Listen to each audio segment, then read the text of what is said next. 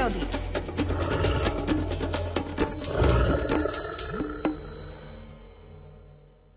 Keď som sa ešte ako študent zatúlal do lesov Kohútovieho, ktoré tvorí záver doliny Tmavá, bol som očarený pôvodnou panenskou prírodou.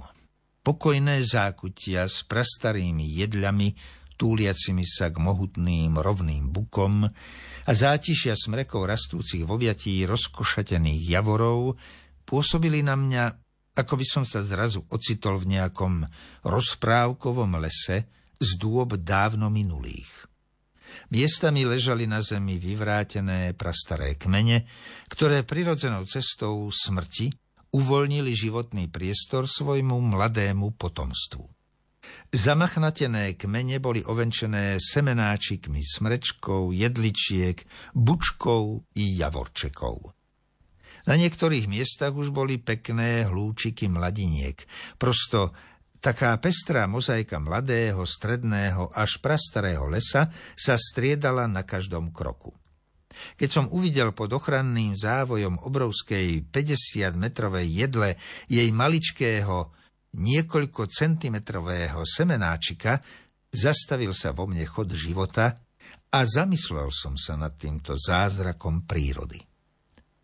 Desiatky generácií tu dokázali spolu nažívať v tej najdokonalejšej harmónii, akú samotný človek vedec nikdy nedocieli. Toho bola, je a bude schopná len a len príroda. Dokedy ešte? Keď som tam tak sedel, pohládzajúc očami pestru horu, cítil som, že ak je niekde na svete skutočné nebo pre hlucháne, tak to musí byť práve tu.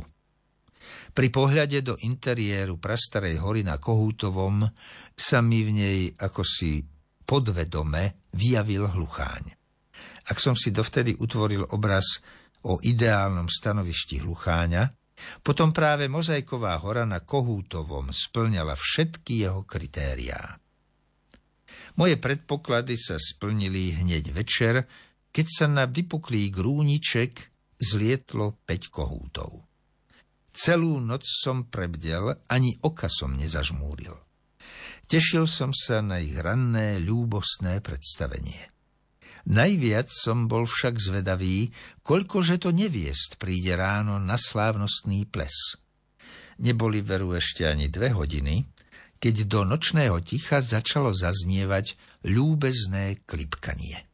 Hluchání zbor z Kohútovieho sa tak rozospieval, že všetko navôkol počúvalo so zatajeným dychom. Aj celý les prestal dýchať. Ba aj Jarček vo Vlčej dolinke stíchol, aby vychutnal ľubozvučné zaliečanie hlucháňov. Ako by sa prestala zem krútiť. Aj mesiačik s hviezdičkami zostali rovnako v údive, ako všetko živé i neživé na Kohútovom. Stromy, živé ruky zeme, chcú sa dotknúť hviezd. V ich listoch nikdy nenájdeme príbehy laní a prázdnych hniezd. Stromy, pokorné ramená, vychýlia s láskou vtáčí spev, vždy zaboli vetva zlomená. Odpustia píchu aj všetok hnev,